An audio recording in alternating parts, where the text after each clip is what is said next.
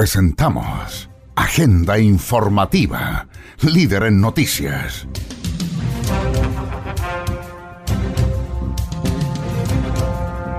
Aquí usted conocerá las principales informaciones ocurridas en las últimas horas en la región de Antofagasta.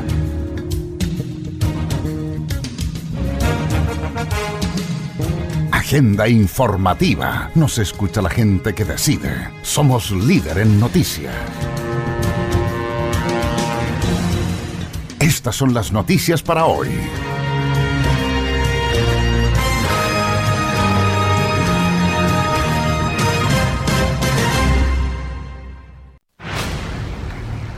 Agenda informativa. Una persona informada puede opinar y en Agenda Informativa le entregamos las noticias veraz y objetivamente. Esta es la etapa más compleja. Sabíamos que iba a llegar y estamos preparados para enfrentarla. Hacemos un llamado a quienes puedan hacerlo a que se queden en sus casas. Hacemos un llamado también al gobierno a proteger a los trabajadores y trabajadoras. Que tengan sospecha de coronavirus, lleguen al servicio de urgencia del hospital si lo dice Agenda Informativa, es verdad. Hoy se confirmaron dos casos de coronavirus en Calama. Noticiero regional, veraz y objetivo. Primero aclarar que esta vacuna es contra el virus de la influenza, no contra el coronavirus. Por algo, no se escucha la gente que decide. Pero aquí evidentemente que tiene que haber una explicación del gobierno regional y por supuesto también del mismo Ministerio de Salud. Agenda informativa. Hola, ¿cómo están? Bienvenidas, bienvenidos. Placer enorme de saludarles y acompañarles en esta edición 307 de Agenda Informativa, emisión 468 Aquí les vamos a detallar y contar las principales informaciones que han ocurrido durante las últimas 72 horas y que ha preparado el Departamento de Prensa de Radio Litoral de Mejillones, 104.3 y su extensa red de radioemisoras. Agenda informativa, líder en noticias. Soy José Barraza y los invito a conocer las informaciones para el día de hoy. ¿Qué sabemos del coronavirus? El coronavirus corresponde a una amplia familia de virus que pueden generar enfermedades respiratorias, desde un resfrío común a un síndrome respiratorio agudo severo, SARS. Dentro de esta familia de virus existe la cepa COVID-2019 que está provocando los cuadros actuales. ¿Cómo se contagia el coronavirus? El virus se transmite de persona a persona cuando tiene contacto cercano con un enfermo. Por ejemplo, al vivir bajo el mismo techo, compartir la misma sala en un hospital, viajar por varias horas en un mismo medio de transporte o cuidar a un enfermo sin la debida medida de protección. Archie, somos lo que Chile escucha. Contigo en todas. Noticias. Agenda informativa a través de radio FM Mix 100.3 en Calama. Noticias. Minuto a minuto. Radiografía casos en Calama, primer caso en San Pedro Atacama y datos de la región de Antofagasta. La presente nota llega en respuesta a aquellos que se hacen preguntas respecto a los casos confirmados como positivos del COVID-19 en la ciudad de Calama. La ciudad de Calama fue la primera en registrar los dos primeros casos de COVID-19 en la región de Antofagasta y el Norte Grande. A continuación también describimos lo que se conoce acerca de los cuatro casos confirmados en Calama. Primero dos casos el 12 de marzo. Los primeros dos casos confirmados en Calama y en la región corresponden a un matrimonio de la ciudad. El matrimonio referido está compuesto por un hombre de 63 años y su esposa de 58, quienes ingresaron al Hospital del Cobre, siendo derivados posteriormente al Hospital Dr. Carlos Cisterna. El paciente presentaba cefalea también otros eh, problemas, mientras que su cónyuge mostraba también signos de cefalea, tos y mialgia. Mientras su cónyuge mostraba también signos de cefalea, tos y mialgia. Ambos tienen patologías crónicas, hipertensión arterial, en el caso del varón y asma en cuanto a su mujer. La evolución de este matrimonio ha sido positiva, encontrando ya ambos en su domicilio. Acerca de estos dos primeros casos existe una trazabilidad con viaje al extranjero, por lo que la enfermedad se presume fue importada. El tercer caso afectó a un cabo primero de 36 años de la primera comisaría de carabineros de Calama, el cual se encontraba aislado ya en una sala especial del hospital de Calama en espera de exámenes, lo que finalmente indicaron que tenía el virus. El paciente se encuentra estable y con mínimos síntomas. Respecto a este caso, trabajan al menos dos especialistas epidemiológicos a fin de poder establecer el origen y también la trazabilidad del contagio. Este es uno de los casos que ha hecho que autoridades se pregunten acerca de la fase en la que está la enfermedad en la región. El paciente no estuvo en el extranjero y no habría salido de la ciudad, por lo que podría ser un contagio comunitario. Entre tanto, San Pedro Atacama, el primer caso, afectó a una mujer de 52 años, con residencia en San Pedro Atacama y Calama, la cual se encuentra aislada en la unidad de pacientes críticos del Hospital del Cobre. Su condición, según informa, es estable. La mujer, día antes de ser hospitalizada, se encontraba en uno de los Ayu de San Pedro Atacama, siendo trasladada directamente al Hospital del Cobre de la ciudad. Con respecto a este caso, se está realizando el estudio epidemiológico a fin de saber el origen y la trazabilidad de un familiar de la mujer que habría estado en Bolivia. Tos, fiebre, cefalea son los principales síntomas de los casos confirmados del COVID-19 en la región de Antofagasta, de acuerdo al informe de este lunes 30 de marzo de la Unidad de Epidemiología de la Seremi de Salud.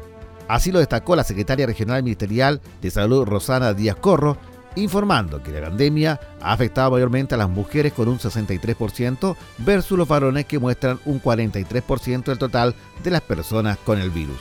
Agenda informativa. Senado despacha proyecto de flexibilización del seguro de cesantía por emergencia del coronavirus. Con 40 votos a favor y 3 abstenciones, la sala del Senado aprobó el informe que elaboró la comisión mixta sobre el proyecto que flexibiliza el uso del seguro de cesantía ante la emergencia del COVID-19, por lo que la iniciativa quedó en condiciones de ser votada por la sala de la Cámara de Diputados. En lo fundamental, el proyecto busca proteger los ingresos y la fuente de trabajo a través del acceso del seguro de cesantía, estableciendo normas para evitar los despidos arbitrarios, permitiendo la suspensión de la relación laboral por un plazo determinado y la reducción de la jornada de trabajo por un máximo de cinco meses para los trabajadores con contrato indefinido y por un máximo de tres meses continuo para los trabajadores de contrato plazo fijo o faena. Esta reducción es por los casos en que las empresas deban seguir funcionando, pero con motivo del distanciamiento social necesitan reducir el número de empleados en un mismo lugar Ahora, para que se convierta en ley, el proyecto deberá ser ratificado por la Cámara de Diputados.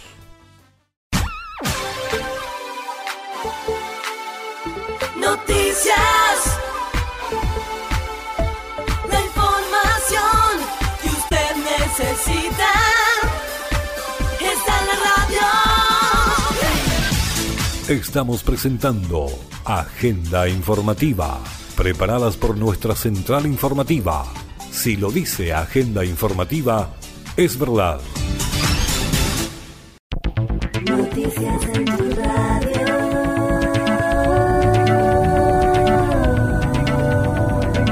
Agenda informativa a través de Radio Atlanta FM 103.9 en Antofagasta. 35 auxiliares del Hospital Regional en Enfermería están en cuarentena.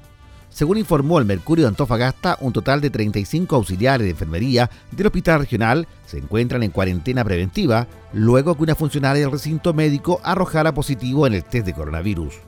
Según la publicación, se trata de un auxiliar de enfermería que presta servicio en el quinto piso del establecimiento y que fue diagnosticada este fin de semana. Los funcionarios en cuarentena son auxiliares de enfermería. Desde el Hospital Regional de Antofagasta aseguraron que una vez notificado del caso y al no presentar síntomas graves, la mujer fue derivada al domicilio para que realizara la cuarentena obligatoria. Tras esta situación, la dirección del establecimiento aplicó el protocolo ministerial para la prevención de nuevos contagios y ordenó la cuarentena preventiva a todo el personal que trabajó directamente con la afectada. Es por eso que hemos insistido majaderamente a las autoridades que la mejor estrategia a largo plazo es concentrar los pacientes de coronavirus en el antiguo hospital, al menos los que no requieran de cuidados críticos. Acá tenemos muchas especialidades que deben seguir atendiendo y los equipos clínicos corren un riesgo muy alto al concentrar toda la atención en este recinto, advirtió el doctor Hugo Benítez, secretario del Colegio Médico Local, en declaraciones recogidas por el Mercurio de Antofagasta. Agenda informativa. Nos escucha la gente que decide.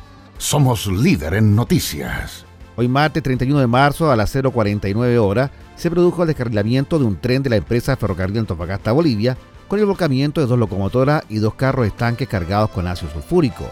La tripulación compuesta por el maquinista y su ayudante resultó ilesa.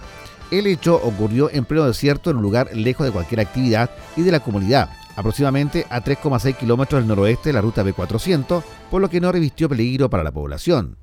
Consecuencia del desrielo, hubo derrame acotado de ácido sulfúrico, por lo que inmediatamente se activaron los protocolos de emergencia y con personal especializado se procedió a atender el desrielo y controlar la filtración confinando el producto.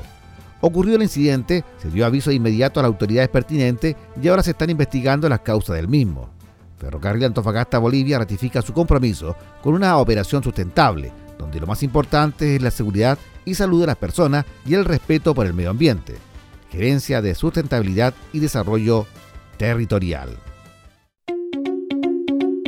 Coronavirus. Claves para entender la enfermedad y protegerse. El coronavirus es un virus que infecta a las personas causando diversas enfermedades que van desde el resfriado común hasta el SRAS, síndrome respiratorio agudo severo. Los primeros casos se reportaron en Wuhan, China, a fines del 2019. ¿Cuáles son los síntomas? Rinorrea, dolor de garganta, fiebre sobre 38 grados Celsius, tos, malestar general. En la mayoría de los casos es leve, pero podría agravarse llegando a una neumonía. El periodo de incubación es de 14 días. ¿Quiénes podrían contagiarse? La transmisión de persona a persona es por gotitas y contacto. Se encuentran más expuestos quienes viajen a países y zonas con casos confirmados o brotes activos y que tengan contacto cercano con enfermos. Debe ser confirmado con test de laboratorio. Más del 80% de los casos han sido leves y la mortalidad máxima observada a la fecha ha sido de un 2,3%. ¿Cuál es la población de riesgo? Adultos mayores, enfermos crónicos o quienes reciben tratamientos que disminuyen sus defensas. ¿Cómo se previene? Lavarse las manos con agua y jabón con frecuencia o usar alcohol gel. Cubrirse la boca y la nariz con el codo o un pañuelo desechable al toser o estornudar. Evitar tocarse los ojos, la nariz y la boca si las manos no están limpias. Evitar compartir platos, vasos, ropa de cama y otros objetos de la casa si estás enfermo. Evitar contacto con cualquier persona que esté enferma. Limpiar y desinfectar las superficies que toques con frecuencia. Mantener aislamiento en caso de enfermedad. ¿Existe tratamiento? El tratamiento es sintomático para controlar la fiebre y el malestar. Los casos severos son asistidos con medidas de soporte como la ventilación mecánica. Los antibióticos no son efectivos. ¿Cuándo consultar? Si presentas los síntomas, viajaste recientemente al extranjero o existe la posibilidad que te hayas expuesto al virus, antes de ir a un centro de salud, debes llamar a tu médico tratante o utilizar los canales de información dispuestos para seguir las medidas de protocolo. Agenda informativa a través de Radio Nueva Coya, FM 92.5 en María Elena.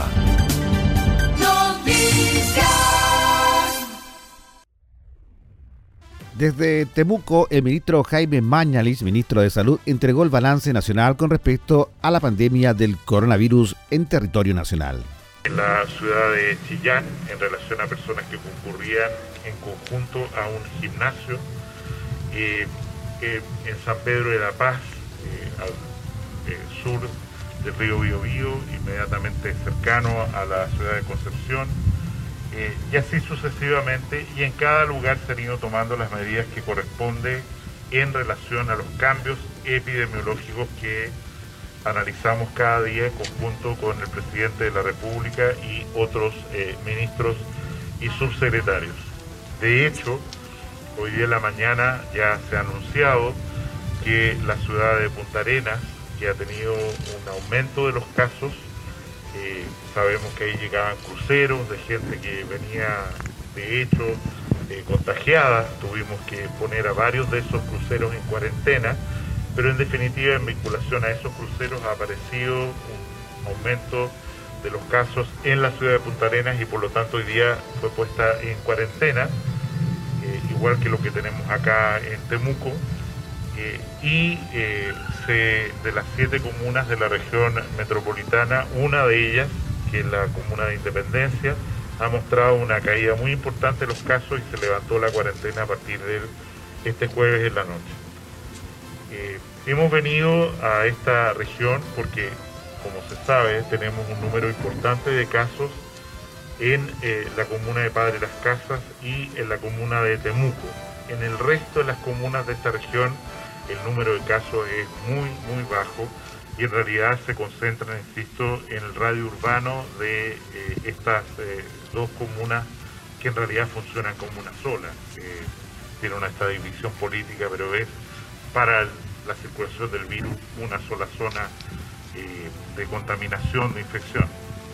En ese contexto hemos aprendido, esa es la palabra, cómo se está implementando esta medida de cuarentena, las barreras sanitarias, eh, qué es lo que se está haciendo con los drones que vigilan la ciudad eh, mientras está en la cuarentena, cuántas personas están siendo eh, vigiladas y sancionadas eventualmente por no cumplimiento. Y tenemos que decir que lo que uno ve, incluso los números nuevos, de nuevos casos, es bastante alentador respecto a las medidas que se han tomado en esta ciudad.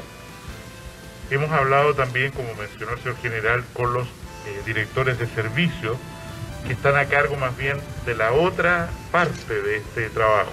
La primera parte corresponde a la Secretaría Regional Ministerial de Salud, que es cuáles son las medidas que hay que tomar para vacunar por influenza, para hacer que la gente no se contagie. Pero la otra parte es qué hacemos con las personas que ya están enfermos, que tienen contacto, dónde las vamos a tener, dónde vamos a llevar a las personas que tienen una situación más frágil, en los centros de los hogares de ancianos, por ejemplo, cuánta capacidad tenemos en tratamiento intensivo en la ciudad y en la región.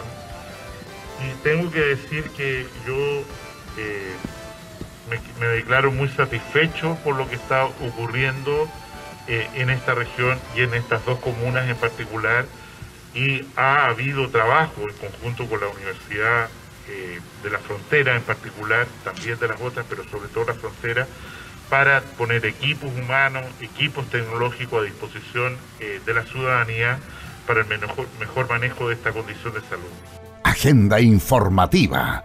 Nos escucha la gente que decide. Somos líder en noticias. El Ministerio de Salud entregó este martes un nuevo balance en Chile de las personas contagiadas de coronavirus COVID-19, indicando que los contagiados aumentaron a 2.738 personas, mientras que el país registró cuatro nuevas muertes por la enfermedad, llegando a un total de 12 decesos. Ayer se registraron 289 casos nuevos, acumulando 2.738 casos desde el 3 de marzo. Debemos lamentar, hay cuatro nuevos fallecidos, acumulando un total de 12 estos fallecidos corresponden a personas adultas con otras enfermedades de base. Uno de ellos es de la región de Valparaíso, otro de la región metropolitana y dos de la región de la Araucanía. Al día de ayer se realizaron 3.046 nuevos exámenes informados por los laboratorios acumulando un total de 35.142, con lo cual tenemos una tasa de positividad de un 8%. En cuanto a la cantidad de pacientes en unidades de cuidados intensivos, al día de ayer a las 21 horas se registran 138 casos, de los cuales 102 pacientes, 108 pacientes se encuentran en ventilación mecánica y 13 de ellos en estado crítico. ¿Cómo debe ser el aislamiento en la casa si me contagio de coronavirus? Los médicos pueden enviar a los pacientes leves a recuperarse en su casa bajo las siguientes condiciones. El contagiado debe dormir en una pieza solo. Si no se puede, que tenga al menos un metro de distancia con otros. La habitación debe tener ventilación. Moverse lo menos posible por la casa tener sus propios utensilios para comer, vasos, bombillas, cubiertos, etc. y no compartirlos. Se debe lavar con detergente, preferir toallas de papel y usar una toalla individual. La persona que atienda al enfermo debe usar mascarilla y lavarse las manos tras cada contacto. En caso de tener contacto con fluidos corporales, debe usar guantes desechables y ojalá delantal plástico.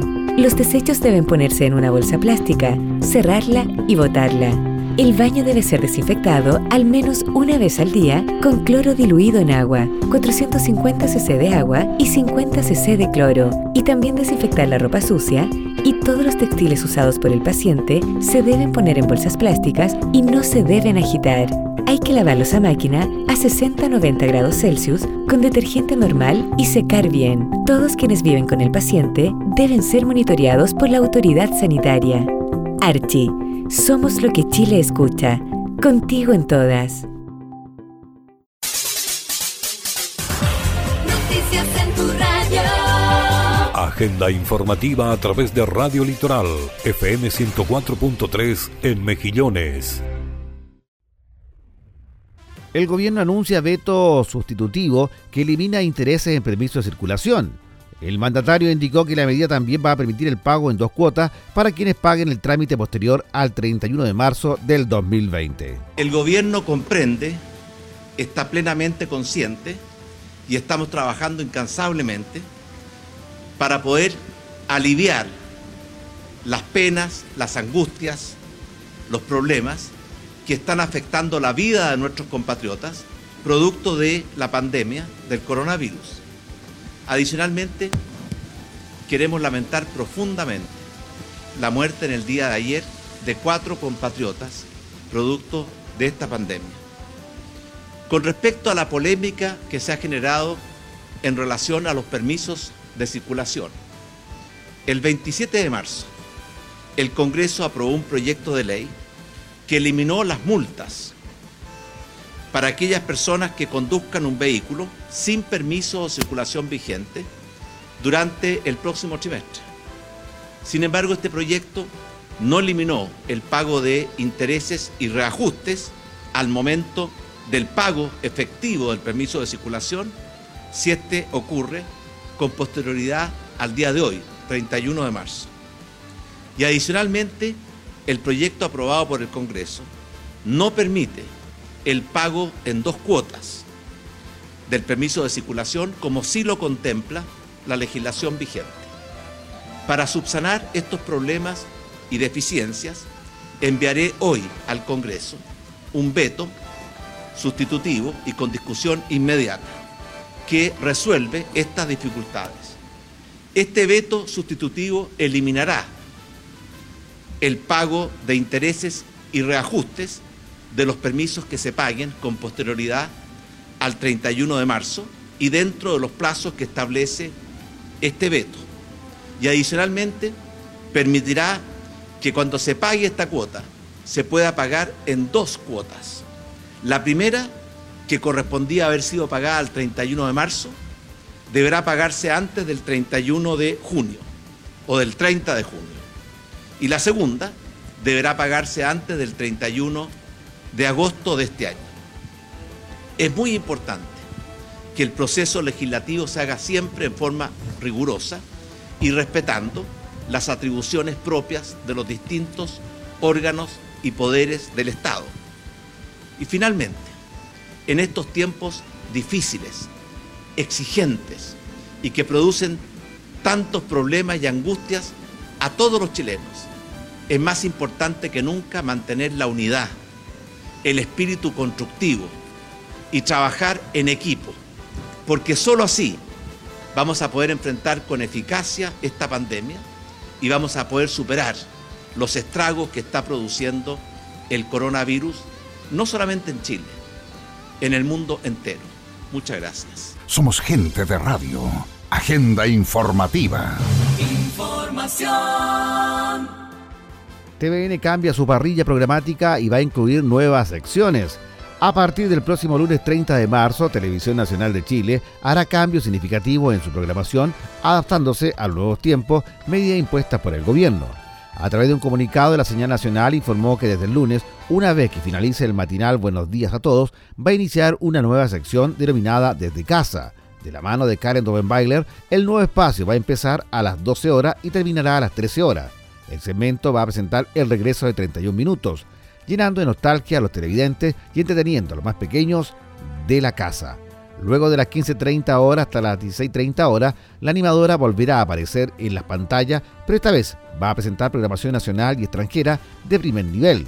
El espacio contará con cápsulas de entretención, manualidades, cocina, música, arte, ciencia y deporte, entre otros. Además, ese mismo lunes se va a reestrenar la aclamada serie documental Con que sueñas, que está protagonizada por niños de todo Chile, quienes evidencian los contrastes y la diversidad del país. También se van a incluir otros contenidos propios de TVN. Por su parte, Carmen Gloria, a tu servicio tendrá un cambio de enfoque, ya que la abogada estará en vivo desde su casa a las 17.30 horas respondiendo dudas sobre las integrantes sociales, que ha dejado la crisis sanitaria en Chile, tales como en temas laborales, previsionales, entre otros. Esto se suma al llamado que ha hecho el canal a la población de quedarse en casa para evitar la propagación del virus en el país. ¿Puede mi empleador facilitar medidas alternativas de trabajo en caso de riesgo de contagio de coronavirus? El empleador está obligado a tomar todas las medidas para proteger la salud de los trabajadores, informando los riesgos y manteniendo las condiciones de higiene y seguridad con el fin de evitar la propagación del virus. Además, el empleador y el trabajador podrán acordar mutuamente trabajar a distancia u otro medio alternativo. Archie, somos lo que Chile escucha. Contigo en todas. Noticias, noticias. En la radio.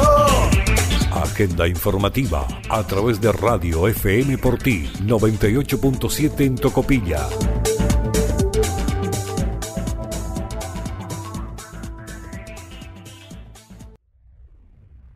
Con fondos provenientes del Fondo Nacional de Desarrollo Regional, la ilustre Municipalidad de Copilla cuenta en la actualidad con una nueva y moderna máquina, es un bus último modelo.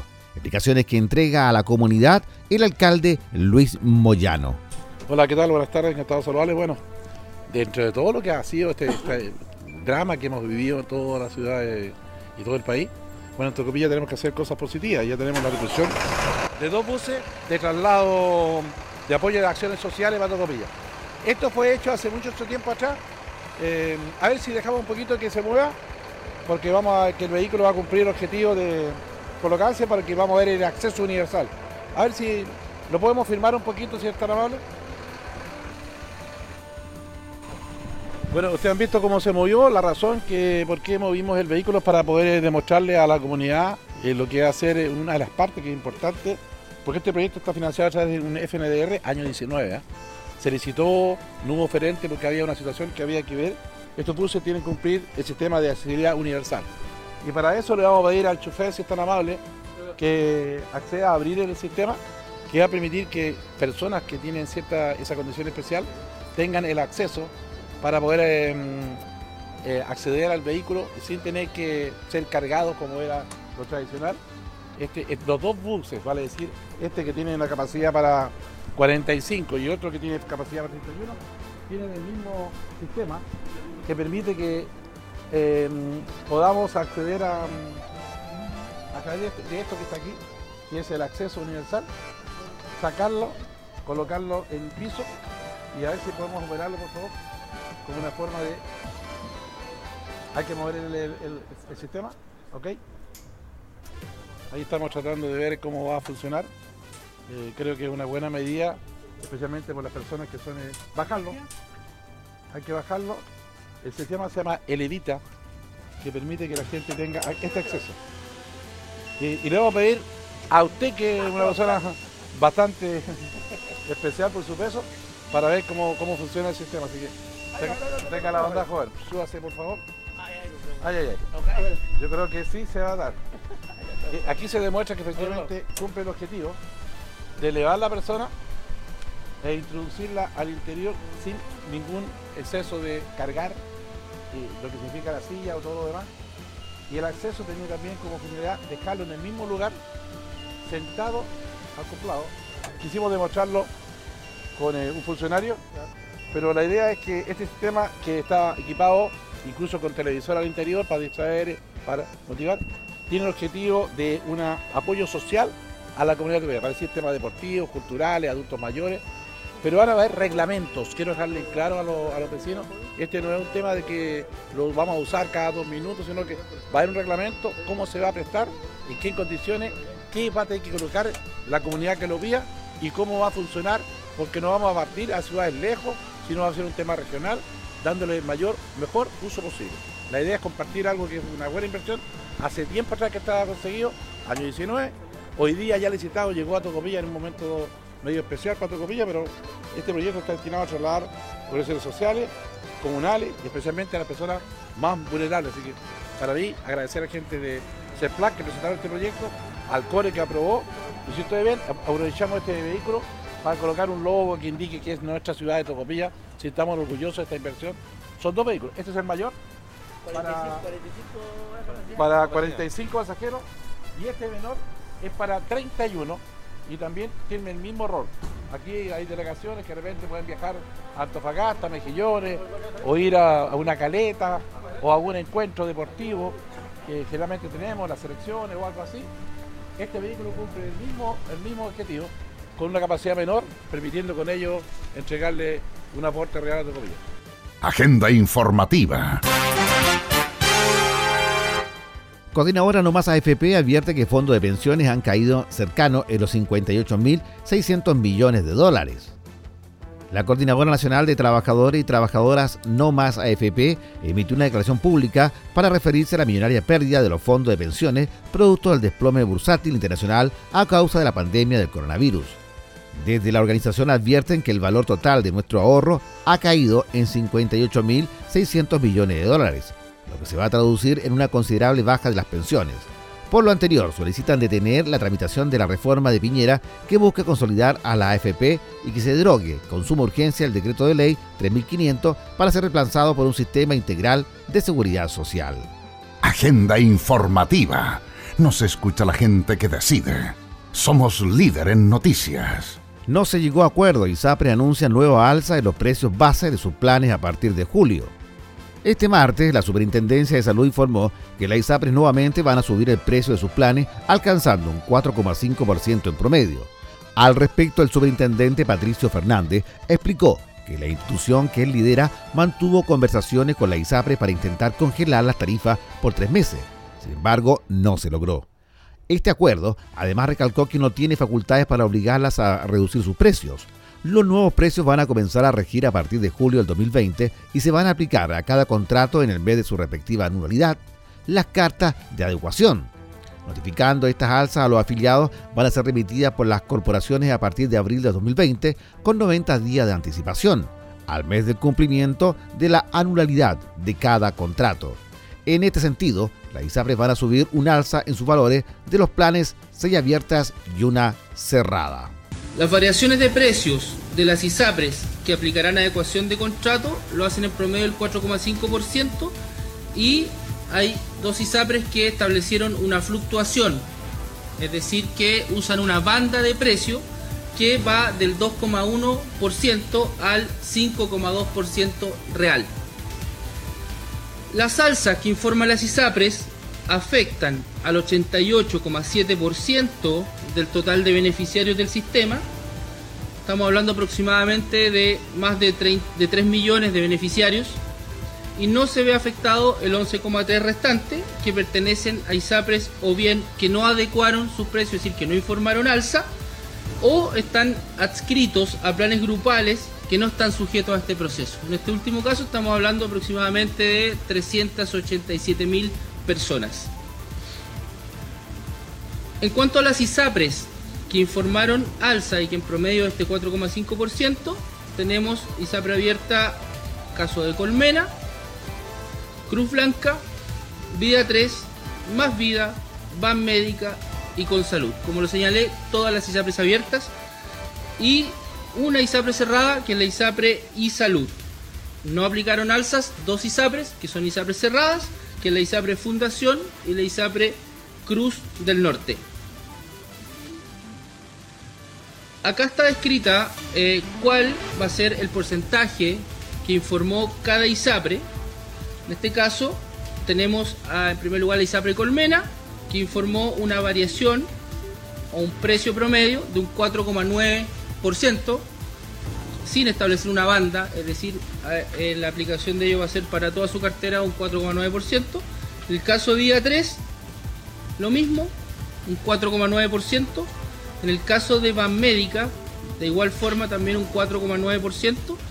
En el caso de la ISAPRE Nueva Más Vida, un 4,7% informa de alza, la ISAPRE Cruz Blanca un 4%, la ISAPRE con salud estableció una variación mínima para un grupo de planes de un 2,8%, en promedio un 4% y una variación máxima de un 5,2% para un grupo de planes. En el caso de la ISAPRE cerrada, como ya lo señalamos, la ISAPRE y salud informa una variación mínima de un 2,1%, un promedio ponderado de un 3% y una variación máxima de un 3,9%. Esto nos da los promedios eh, que habíamos informado, un 4,5% real de eh, variación. Plan de acción coronavirus. ¿Sabe qué es el coronavirus COVID-19? Es una enfermedad similar a la gripe que en algunos casos produce infección respiratoria aguda grave. Reconozca sus principales síntomas. Fiebre alta sobre 38 grados Celsius. Tos. Dificultad respiratoria. Si presenta alguno de estos síntomas, diríjase al servicio de urgencia más cercano alertando sobre ellos. Si tiene dudas, comuníquese con Salud Responde, disponible las 24 horas del día.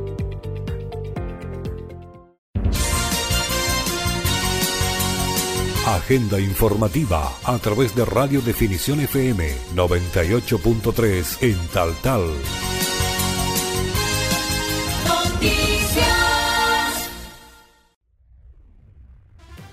Variadas han sido las denuncias por parte de personas varadas en distintos países a raíz de la pandemia del coronavirus. En este contexto, el jefe de la Defensa Nacional de la región de Tarapacá, Guillermo Paiva, emplazó a las autoridades bolivianas por las más de 150 personas que se encuentran varadas en la zona norte, específicamente entre Guara y Colchane, donde se han refugiado en un campamento con ayuda humanitaria del Ejército de Chile y el municipio local. No puedo más que criticar la tosudez y la indolencia de las autoridades bolivianas, porque son ellos los que no están permitiendo que sus conciudadanos vuelvan a su país, dijo Paiva. El jefe de la Defensa Nacional sostuvo que pese a que al nivel de Cancillería, a nivel gobierno, se nos había informado que esta gente podría volver a su país, a última hora, inclusive minutos antes de proceder a su embarque en la localidad de Guara, tuvimos conocimiento de que esta gente no se les va a permitir volver. Paiva acusó directamente a la presidenta boliviana Yanine Áñez y a la canciller Karen Logarix de estar jugando con la esperanza de un grupo de bolivianos. Con respecto a las personas varadas, Paiva señaló que esta es gente sana, no tiene ningún problema. Autoricen que regresen a su país, lo único que quieren es reencontrarse con su familia y volver a su patria. El día de hoy tuvimos una nueva mala noticia para, para los ciudadanos bolivianos, considerando que pese a que a nivel Cancillería, a nivel gobierno se nos había informado que esta gente podría volver a su país, a última hora, inclusive minutos antes de proceder a su embarque en la, localidad de Guara, tuvimos conocimiento de que esta gente no, no le va a ser permitido el regreso a su país. Al respecto, y en mi condición de jefe de la Defensa Nacional de la región de Tarapacá, no debo más que criticar la tosudez y la indolencia de la autoridad boliviana, porque son ellos los que no están permitiendo que sus conciudadanos vuelvan a su país. Les digo aquí, en la tribuna que van a estas cámaras, ustedes, autoridades bolivianas, Presidenta Añez, Canciller Longarich, están jugando con la esperanza de un grupo de bolivianos, están jugando con la esperanza de Iván, ese joven niño ese pequeño niño que lo único que quiere es volver a su país, reencontrarse con su familia. Les digo nuevamente, esta es gente sana, no tiene ningún problema. Autoricen que ingresen a su país. Lo único que quieren es reencontrarse con su familia y volver a su patria. Así que nuevamente hago un llamado a ustedes en mi condición de jefe de la Defensa Nacional de Tarapacá a fin de que lo autoricen y puedan volver a su país. Agenda informativa. Nos escucha la gente que decide. Somos líder en noticias. El Instituto de Salud Pública descubrió que Chile tiene por ahora dos variantes de coronavirus. La cepa que proviene de China, Taiwán y España, y la que también está en España, en Holanda y en Suiza. En el mundo además circula el virus original nacido en Wuhan y la otra mutación denominada B ninguna. Y otra mutación denominada B. Ninguna es más agresiva que la otra. Investigadores del Instituto de Salud Pública le sacaron una radiografía al material genético del coronavirus, CARS-CoV2, que llegó a Chile. Nuestros hallazgos revelan que al menos dos variantes virales diferentes entraron al territorio chileno, procedentes de Europa y de Asia. dice el estudio publicado el 29 de este mes en una revista dedicada al rastreo de virus que afecta a, los humanos. El estudio asegura que Chile fue el cuarto país luego de Brasil, Ecuador y Argentina en reportar COVID-19 en Sudamérica y cuenta que analizaron muestras biológicas de los primeros cuatro pacientes contagiados. Los primeros cuatro casos en territorio chileno fueron reportados entre el 3 y el 5 de marzo. Todas esas personas informaron de viajes a lugares donde la presencia del virus fue confirmada y con un creciente número de casos. Dice el estudio, los pacientes son los siguientes un hombre y su mujer de poco más de 30 años que entre el 27 de enero y el 15 de febrero estuvieron en España, Singapur, Indonesia, Malasia y Maldivas. Una mujer de 56 años que entre el 22 de febrero y el 3 de marzo estuvo en Londres, Madrid y Venecia. Una mujer de 40 años que entre el 25 y el 29 de febrero estuvo en Milán. Los investigadores luego compararon estos cuatro huellas genéticas con otras realizadas a pacientes en otras partes del mundo y que almacena el sitio en internet Gisaid esta plataforma siempre ha sido usada para compartir información sobre influenza y ahora se usó para hacer esto a nivel mundial. La idea es tener un monitoreo del virus y de cómo se va modificando, explica el doctor Jorge Fernández, jefe del subdepartamento genética molecular del Instituto Salud Pública. En ese sentido, los científicos chilenos realizaron un estudio filogénico, que es como un árbol genealógico de genomas o huellas genéticas para saber si el coronavirus, versión chilena, es igual o no a otros que circulan en el planeta. Agenda informativa. Nos escucha la gente que decide. Somos líder en noticias. Italia se mantendría en cuarentena al menos hasta mayo. Italia siguió hoy registrando un alto número de fallecidos y de contagiados. 837 personas murieron y 2.107 resultaron positivas. Pero el Instituto Superior de Sanidad aseguran que la curva ha llegado a su fase plana y que va a durar varios días así para después comenzar a bajar. Sin embargo, se cree que la cuarentena no será levantada hasta mayo, tiempo en que recién debieran estar viéndose casos más espaciados. En Lombardía, la región más afectada, se llegó a 43.280 infectados, pero el aumento de contagio de 1.047 fue algo inferior al día anterior, mientras que los fallecidos alcanzaron los 7.199 al registrarse 381 más también al inferir a los 458 del día anterior. El consejero de Sanidad de la región, Julio Galera, encargado de comunicar diariamente los datos, aseguró, estos son la confirmación de una esperanza, pero pidió no bajar la tensión. Nuestra batalla está dando resultados, afirmó Gallera, quien destacó sobre todo que se hayan registrado 68 nuevas hospitalizaciones y por primera vez ninguna persona fue ingresada en la unidad de cuidados intensivos. El presidente del Instituto Superior de Sanidad, Silvio Brusoferro, aseguró que ha llegado al pico en la curva de los contagiados, aunque explicó que se trata de una meseta que ya se mantendrá la tendencia, aún en plano durante algunos días para después empezar a bajar. Durante una rueda de prensa sobre la situación epidemiológica en Italia, Luzaferro dijo que la curva solo bajará si se mantiene la atención y las medidas y que por ahora es difícil imaginar un reinicio de las actividades en poco tiempo. El presidente del Instituto de Salud también admitió que puede haberse subestimado la cifra de los fallecidos porque se cuentan aquellos que han dado positivo a una prueba, pero que se ha habido muchos fallecimientos por neumonía sin que se haya realizado la prueba. Ha habido fallecidos en sus casas donde no hay un informe médico o todos aquellos que han muerto en las residencias es una estimación que deberemos hacer que de una u otra manera más precisa, agregó. También advirtió que son importantes las decisiones que se tomen hasta ahora para evitar que la curva vuelva a subir o conduzca a una situación de descontrol de la epidemia. Carabineros de Chile les recuerda si no es estrictamente necesario, no salga de su hogar, con el fin de evitar circular por espacios públicos que registren aglomeraciones. Al toser o estornudar, cúbrase la boca y la nariz con el codo flexionado o con un pañuelo. Bote el pañuelo de inmediato y lávese las manos con un desinfectante a base de alcohol o bien con agua y jabón. Mantenga al menos un metro de distancia entre usted y las demás personas, especialmente con aquellas que tosan, estornuden y tengan fiebre. Evite tocarse la cara, particularmente los ojos, la nariz y la boca. Si tiene fiebre, tos y dificultad para respirar, solicite atención médica de inmediato. Manténgase informado y siga al pie de la letra las recomendaciones de las autoridades sanitarias.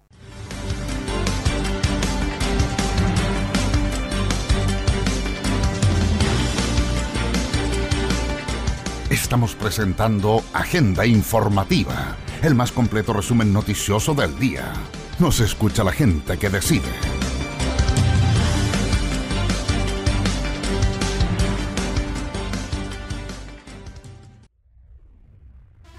Organización Mundial de la Salud, uso de mascarilla en las calles es ineficaz. El uso de la mascarilla puede dar un falso sentimiento de seguridad a quienes las portan y distraerles de otras medidas de prevención, esenciales para evitar contraer el coronavirus, dijo este martes 31 de marzo de 2020 el portavoz de la Organización Mundial de la Salud, Tarik Jarcevic es que tiene que usar mascarillas el personal de salud definitivamente en los centros de salud, una mascarilla especial cuando que se llama respirador cuando se producen aerosoles y em, las personas que están enfermas para proteger a otras personas y las personas que cuidan a las eh, personas enfermas.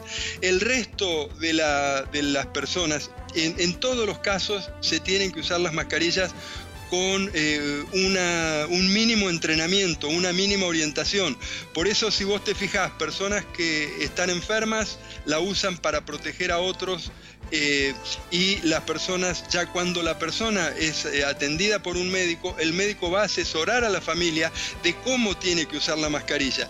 La mascarilla, si por empezar, yo me acabo de lavar muy bien las manos, este, si, si yo uso, uso una mascarilla tengo, tengo una, mascarilla acá, este, y me toco la, toco la mascarilla sin, sin, haberme lavado las manos antes o sin haberme pasado alcohol gel, la voy a contaminar. Y cuando me la ponga ya me voy a estar eh, digamos, voy a estar exacerbando mi contaminación. Si yo uso la mascarilla sin, una, sin estar eh, capacitado para usarla, sin entender cómo la tengo que usar, voy a estar confiado y voy a eh, tener problemas. Si estoy con una persona que realmente tiene el coronavirus y, sus gotitas me llegan a la superficie de la mascarilla y la toco, es otro problema.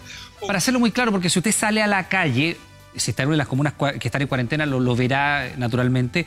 Hay gente con mascarillas en el transporte público, en la calle, los que tienen que ir a buscar un permiso o han pedido permiso para ir a comprar o ir a la farmacia o a ver a algún enfermo, paseando las mascotas, en los supermercados, prácticamente toda la gente con mascarillas, en el transporte público ni hablar. Entonces, para ser muy claro, si yo no estoy enfermo, si no he estado en contacto con alguien que potencialmente pueda estar contagiado, ¿me puedo subir al transporte público y no necesitar mascarilla?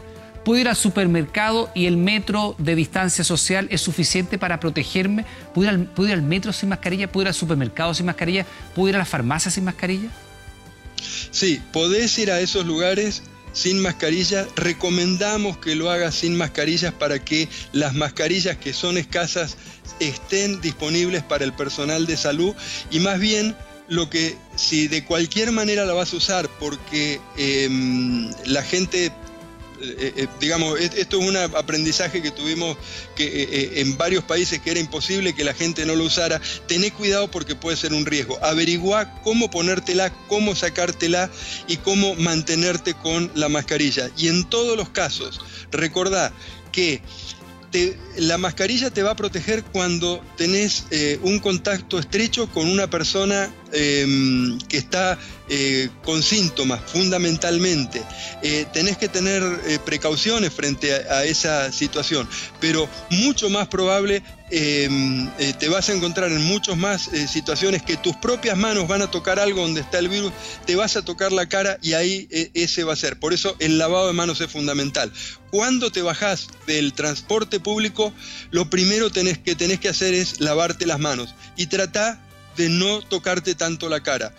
Esto no hay riesgo cero en esto, no es, digamos, eh, así como vos eh, no podés evitar alguna vez chocar con tu auto, tenés que tomar la suma de las precauciones, es lo que va a hacer que no choques con frecuencia. Si te subís al auto con sueño, alcoholizado, em, vas a alta velocidad y cruzás el semáforo en rojo eh, repetidas veces, en algún momento te vas a tener un accidente probablemente grave. Acá es lo mismo, tenés que reducir al máximo posible las eh, exposiciones, las posibles exposiciones con em, algún material infectante. Agenda informativa. Nos escucha la gente que decide. Somos líder en noticias. Un joven chileno con coronavirus grabó un video que publicó en su cuenta de Facebook, donde contó su experiencia e hizo un llamado de conciencia para evitar la exposición y tomarle el peso a las consecuencias de la enfermedad. Rafael Valenzuela habló en un inicio sobre cómo fueron los primeros síntomas. Empecé a ahogar, a sentir el pecho duro, como si fuera de yeso y ahogarme. Después vinieron los dolores de cabeza, relató el hombre, el joven. Insistió en que solo hay dos opciones para salir del centro hospitalario. Sales muerto o sales caminando. El hombre además manifestó que yo no fumo, no tomo, soy sano, pero siguiendo aún así todos los procedimientos, el bicho se metió en mis pulmones. Finalmente el joven hizo un llamado a tomar conciencia para evitar la propagación del peligroso virus y así evitar los desenlaces trágicos y afortunadamente el muchacho ha tenido un avance en su recuperación, lo que le ha permitido seguir su tratamiento desde su hogar. Hola, ¿cómo están? Para los que no me conocen, soy Rafael Venezuela. Los que me conocen, soy del Rafa.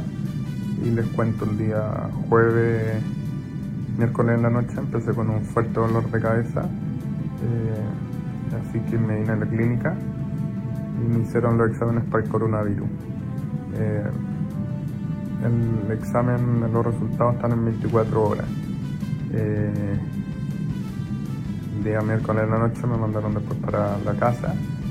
Yo desde antes ya venía tomando todas las precauciones, lavarme las manos con jabón, alcohol gel, mascarilla, eh, intentar de quedarme más en la casa.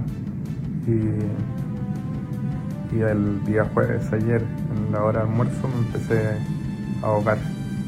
Empecé con eh, sentir el pecho duro, como si fuera de yeso, y ahogarme. Y seguía el dolor de cabeza. Había pasado los, pasaron los, ¿cómo los síntomas por, por el medicamento que me pusieron el día miércoles en la noche y empecé con dolor de cabeza muy fuerte. Por lo cual me vine y tengo la suerte de poder venirme a una clínica. Y, y aquí en la clínica buscaron rápidamente mi, mi resultado mi examen y efectivamente tengo coronavirus. Eh, estoy ahora con oxígeno, estoy con eh, unos vaporizadores, eh, estoy con medicamentos y, les quiero contar que eh, esta enfermedad no tiene ni un, ni un remedio. Se me fue a los pulmones y de aquí hay dos opciones de salir, o es caminando o es un cajón, así de fuerte, aunque uno lo mire menos, no hay ni una otra forma de, de solucionar este problema. Así que yo como me conocen, no tomo, no fumo, eh, soy sano, eh, pero siguiendo aún así todos los procedimientos, el bicho se entró a mis pulmones y ahí está. Eh, me hicieron un escáner y efectivamente ya vieron que estaba con coronavirus y al final el, examen salió positivo. Así que aquí estoy aislado en un búnker. Todas las comidas que me traen yo después tengo que desecharlas. Entonces la gente con casco. Así que, bueno, no lo molesto más. Lo que les quiero decir es, cuídense. Eh, no lo hagan quizás por ustedes si no me quieren escuchar. No hay problema. Háganlo por su hijo, háganlo por sus nietos, háganlo por su hermano, háganlo por su pareja, por su mamá, por su sobrino, porque al final el bicho está y está ahí. No sabemos dónde ni cómo, pero está. Yo andaba tocando todos los botones, de hecho, con los codos, abriendo las, las puertas con los pies, cuidándome. Y aún así el bicho se metió. ¿Cómo? Nadie sabe. ¿Cuándo? Tampoco. No hay ni una explicación para eso. Así que eh, desde aquí, desde la clínica, eh, les digo por favor, eh, cuídense porque de aquí hay dos opciones para salir. O uno sale muerto o uno sale caminando. No hay otra opción. Y como les digo, no hay ni un medicamento. Así que créanme que si les pasa, no van a querer estar aquí. Y lo otro que les digo es que esa decisión de cómo salen, si es muerto o vivo, tampoco está en las manos de usted. Eh, está única y exclusivamente en las manos de este bicho que se llama el COVID-19. Así que, como muchos me conocen, les mando un saludo un abrazo, gracias por los llamados, por los mensajes de WhatsApp. Eh, y bueno, al final ustedes deciden, yo fuera usted, no saldría de mi casa, no saldría de mi pieza, por quererme yo, por la gente que me quiere, por los que están a mi alrededor y, por cuidar al resto. Eh, esto es de verdad y no se lo deseo a nadie, pero está afuera y está en cualquier lugar. Así que un abrazo, un saludo y ojalá nos veamos pronto. ¿Quiénes son las personas que tienen más riesgos de enfermar de coronavirus? Aquellas personas que hayan viajado a países y zonas con casos confirmados o brotes activos y quienes tengan contacto cercano con enfermos. ¿Cuál es la población de riesgo del coronavirus? Solo un 2% de las personas que se ha contagiado ha muerto, pero pueden desarrollar una enfermedad más fuerte las personas mayores o quienes padecen de afecciones médicas preexistentes como hipertensión arterial, problemas cardíacos o diabetes. Archie, somos lo que Chile escucha. Contigo en todas. Todas las noticias, solo aquí, en Agenda Informativa. Nos escucha la gente que decide. Somos gente de radio. Agenda Informativa. Cadena de noticias. Y así de esta manera llegamos al final de las noticias correspondientes al día de hoy. Esperamos que usted haya quedado informado, informada de lo que ocurre en la región y también en el país. Y la campaña contra el coronavirus, recuerde usted de seguir con el lavado de manos y tomar todas y cada una de las medidas que están entregando las autoridades. Cuídese. Agenda informativa. Nos escucha la gente que decide.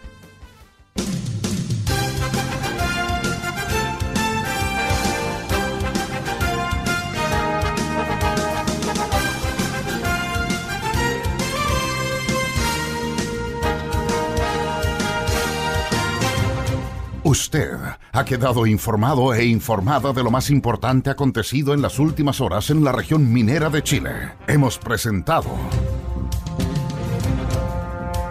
Agenda informativa, líder en noticias.